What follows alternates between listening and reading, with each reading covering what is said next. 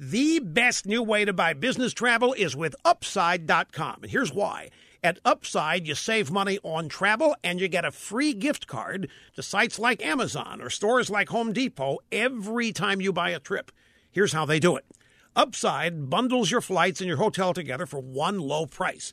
Bundling saves a ton of money, especially on business travel, so they give you a gift card. Using Upside, there's a 10 to 15% savings on every business trip, with users receiving an average gift card value of $150.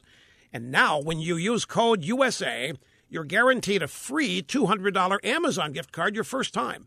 That's code USA for guaranteed $200 Amazon gift card. Save big on travel and get a big gift card every time you purchase business travel at upside.com. That's upside.com. Minimum purchase required. See site for complete details. Okay, folks, more proof that no matter what taxpayers provide, it's never enough. Look at Medi Cal, California's version of Medicaid. It's a taxpayer funded entitlement program, like they all are, to make sure the poor get health care. But now a coalition of civil rights groups is suing California because they say that Medi Cal's discriminatory. Now, there are 14 million people in the state who rely on Medi Cal, majority of them are Latino. The lawsuit argues these Latinos are trapped in a system that's separate and unequal due to bureaucratic red tape and low payments to doctors and hospitals. The lawsuit claims that when Medi Cal served mostly white people, reimbursement rates were closer to other insurance plans. But since 2000, when the number of Latinos on Medi-Cal jumped from 2 million to over 7 million, payment rates went down by 20%.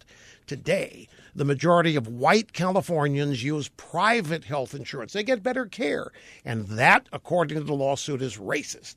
One plaintiff, 56, could not find a surgeon to perform gallbladder surgery under Medi Cal.